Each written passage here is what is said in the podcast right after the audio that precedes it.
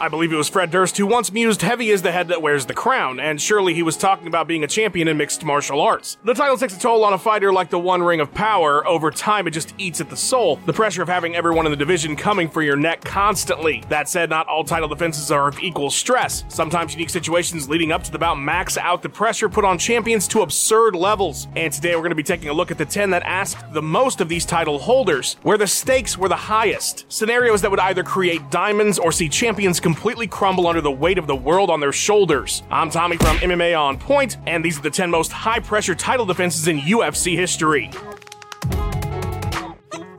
Number 10, Demetrious Johnson versus Ray Borg. Pressure isn't always about the opponent. There were many that felt Ray Borg was not of the caliber that Demetrious Johnson should be fighting at UFC 216 for his historic record 11th consecutive title defense, including Demetrious Johnson. In a lengthy statement released in the lead up to the bout, DJ let it be known that Borg was not his first choice. He felt a bout with Sergio Pettis would sell better, but what he really wanted was a super fight with bantamweight champion Cody Garbrandt. According to Johnson, the UFC told him the smaller weight classes just don't sell, and there would be no reason to book such a fight with Garbrandt. Thus, Borg was chosen for DJ even though he didn't want the fight. Then Cody got hurt before a scheduled bout with TJ Dillashaw, and suddenly, according to Mighty Mouse, the UFC wanted him to fight Dillashaw instead of Borg. About the DJ felt made no sense. TJ had never fought at flyweight, he wasn't a champion in another division, and there was no guarantee he would make weight. According to the flyweight champion, the promotion then did just about everything to force him into the bout. They told him he would no longer get pay-per-view points. They told him that they would get rid of the flyweight division altogether. DJ laid this entire situation out in the July Post, a culmination of he felt a career of being bullied, disrespected, and underappreciated by the UFC. The champion carried all of this with him into the octagon at UFC 216, his entire future uncertain, but he didn't let it affect his performance as he would dominate Borg on his way to UFC history. Number 9, Jens Pulver versus BJ Penn 1. If you know anything about Jens Pulver, you know the man's a survivor. From an abusive home to the octagon, there was no such thing as quit in Little Evil, and no situation better personified that than when he defended his lightweight title against BJ Penn at UFC 35. The prodigy had just earned his nickname very recently, and rightfully so. The first American to ever win gold in the World Jiu Jitsu Championship black belt category, Penn entered the MMA scene with massive hype that only grew when he burned through his first three opponents in the UFC with one round KO TKOs. Not only did Baby J have top tier ground skills, he was putting people's lights out. Everybody was counting out champion Pulver. How in the hell could he possibly compete with this new god of MMA? It's amazing how quickly we crown fighters unbeatable, but BJ truly looked it in 2002. A gigantic betting favorite going into his title challenge, the entire world had pretty much written Pulver off, told him he might as well just give up. It was a done deal that he was going to lose at UFC 35. But Jens was written off in his life by an abusive father as a child, and he wasn't about to just lay down and die now. In the first two rounds, Penn was everything they said he was. Pulver barely surviving an armbar attempt, but as the fight went on, BJ started to slow, with Jens rallying hard, unwilling to give in to the expectation of his defeat. The fifth would be a shootout, but in the end, Little Evil left Connecticut with the title, despite the whole world telling him that it wasn't possible. Number 8. Amanda Nunes versus Ronda Rousey. Much like Pulver, imagine coming into a fight as the champion and basically everyone assuming you're going to lose. Nobody's even giving you a chance, really. Ronda Rousey opened as a near 3 to 1 favorite over Amanda Nunes heading into their high profile showdown at UFC 207. Almost all the promotion and talk in the lead up to the fight was about Ronda Rousey and her return to the cage after a year long self imposed exile following her title loss to Holly Holm. It was as if Nunes was simply an afterthought, like she was just a placeholder until Ronda could get the belt back. Joe Rogan famously told a story about hearing executives backstage discussing the fight who referred to Amanda as cannon fodder. This is the champion of the world they're talking about. While the heat of the spotlight was surely difficult to deal with for Rousey, the entire world overlooking you going into a fight must fuck with your head. Now, we all know the outcome in hindsight with Nunes totally dominating, but there had to be a tremendous amount of doubt from her camp going in. Not that Amanda couldn't perform or didn't have the tools, but Rousey was still very much considered a special athlete.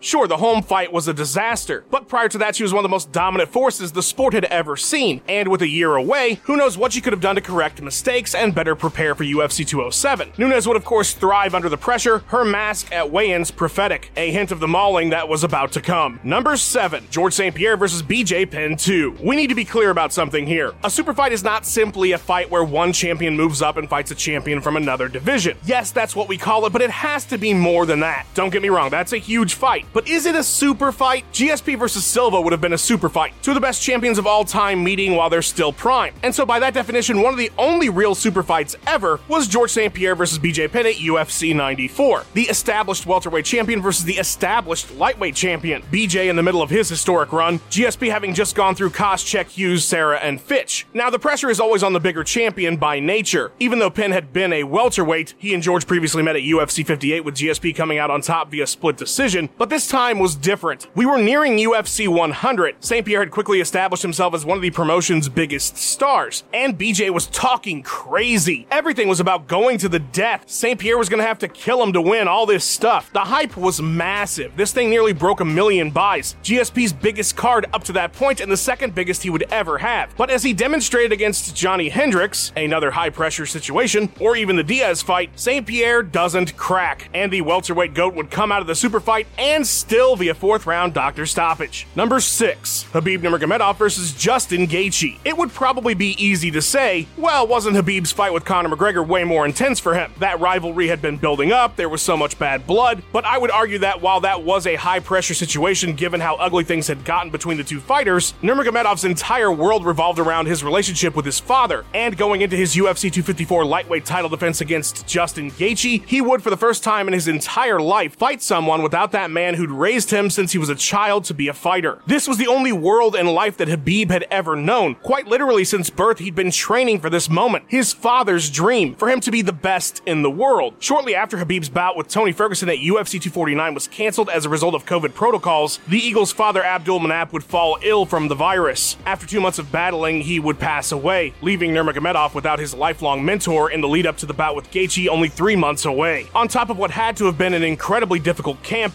Was dealing with the grieving process, as well as contemplating giving up on the one thing that had always defined him fighting, winning, his father's dream 30 and 0. But it was his mother's wishes to walk away. So much had to have been going through his mind as he prepared for that fight. His entire legacy on the line in the wake of losing the most important person in his life. The Eagle most definitely came into UFC 254 with a heavy burden, but still performed incredibly, defeating Gaethje in the second round via triangle choke, his emotional outpouring after the fight, and while speaking on his father while announcing his retirement, a product of the difficult journey it was getting to the end of his career alone for the first time. Number 5, Jon Jones versus Vitor Belfort. It was a uniquely bad time for Jon Jones heading into his bout with Vitor Belfort at UFC 152. The light heavyweight champion of the world was already starting to slip a bit. The squeaky clean persona many fans had suspected was inauthentic took some damage after Jon's DUI crash of his Bentley the May before the fight. Then in late August, as a result of Dan Henderson injuring his knee and pulling out on short notice, Jones was asked to switch opponents for UFC 151 to Chael Sonnen but declined. Without time to find a suitable replacement, the promotion canceled the pay-per-view, the first time in their history, and Dana placed the blame entirely on Jones, as did Sonnen, who was ultra popular at the time, and going on ESPN to further disparage the champion. 152 was quickly booked with the only available talent for such a quick turnaround, Vitor Belfort. The Phenom suddenly became every fan's favorite fighter. They were desperate for Jon to get what he had coming, which apparently was a beatdown at the hands of a suspiciously testosterone elevated Belfort, although nobody knew it at the time but the UFC, who didn't bother to inform Jones. The only reason Vitor's suspect TRT related numbers emerged an accidental email sent to fighters and managers by some lowly UFC paralegal. A cover up Jon believed was intentional after the fact. The narrative was simple going into 152 Jones bad, Belfort good. But if there's anything Jon Jones has been consistently great at despite whatever dumpster fire is raging in his life, it's fighting in the cage. And the champion would retain pretty easily, but for an armbar scare early in the fight. Number 4 Anderson Silva versus Chael Sonnen 2. To say that the pressure on Anderson Silva going into his rematch with Chael Sonnen for the middleweight title at UFC 148 was isolated to the event would be to completely ignore what got us to that point in the first place. Everything really started two and a half years earlier in Abu Dhabi. The Spider put on a performance that embarrassed the UFC and angered fans. Dana White unwilling to even put the belt around the champion's waist. Left in the fourth round, and I gave the belt to Ed, and I said, "You put it on him."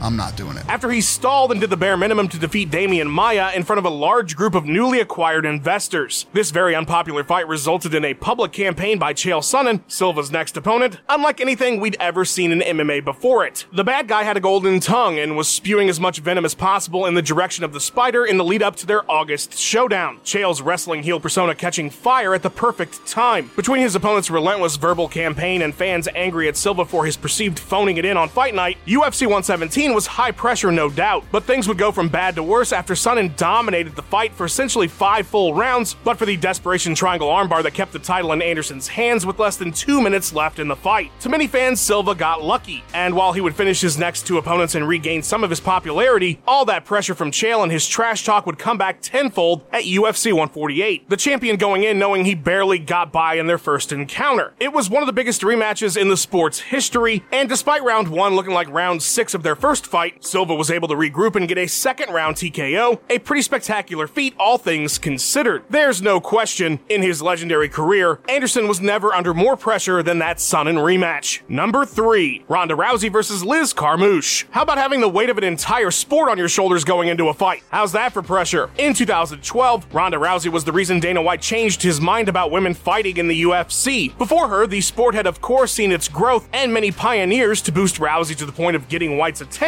but it was her larger than life persona and domination in the cage that would give women's MMA the chance it deserved on the big stage. The UFC would make a women's bantamweight division officially and crown Rousey its champion before she ever stepped foot in the octagon. Now that alone is tremendous pressure, right? They essentially made this division for you. They give you the belt before you've even done anything there, something that did bother Rousey, but it was so much more than the expectation of that title. If Ronda Rousey lost that fight, the chances that women's MMA would be where it's at today, with three flourishing divisions in the UFC and some of the most popular athletes on the roster coming from them, is pretty much zero. In fact, I think the UFC would have abandoned this whole experiment if Rousey had tanked. And that's not some revisionist perspective, that was a sentiment many had at the time. So Rousey was not just fighting for the belt they'd handed to her at UFC 117 against Liz Carmouche, she was essentially fighting for the very future of women's mixed martial arts. I have no doubt that was running through Ronda's mind when she was caught in that neck crank, unwilling to tap because too much was on the line. The pressure was insane, and yet the Rowdy one pulled through on that night and went on to massive success, earning a UFC Hall of Fame spot when it was all said and done. Number two, Jose Aldo versus Conor McGregor. Fighting Conor McGregor is a massive amount of pressure no matter who you are or when you fight him. All eyes are on you. You are the talk of the sport. His fans are ravenous. The man himself relentless in the build up to a fight. And while all of his opponents have felt the heat leading up to a bout with the notorious, nobody had it worse than featherweight champion Jose Aldo and his title defense at UFC 194. The King of Rio would be subjected to an extended campaign by the Irishman when their bout at UFC 189 was canceled on short notice. The champion forced out with a rib injury. Honestly, it might have just been better to fight Conor at that point nearly incapacitated because things would only get worse. In the lead up to their initial fight date, McGregor and Aldo went on an unprecedented media tour that would see the pair at press conferences in Rio, Vegas, LA, Boston, New York, Toronto, London, and of course Dublin. A presser was pretty much Conor's domain, especially when you're talking about the logistics of even trying to combat him in that form as a non-native English speaker. It was basically the listen to Aldo get battered on the microphone world tour. He cannot finish his dinner, let alone finish an opponent, so. Following McGregor's interim title win, the man was now basically a god going into the unification bout in the eyes of the fans. Aldo would again be forced to do the whole Conor media campaign yet again, all while doing a second full camp to fight the guy. Jose admittedly was overly emotional, overly committed as a result,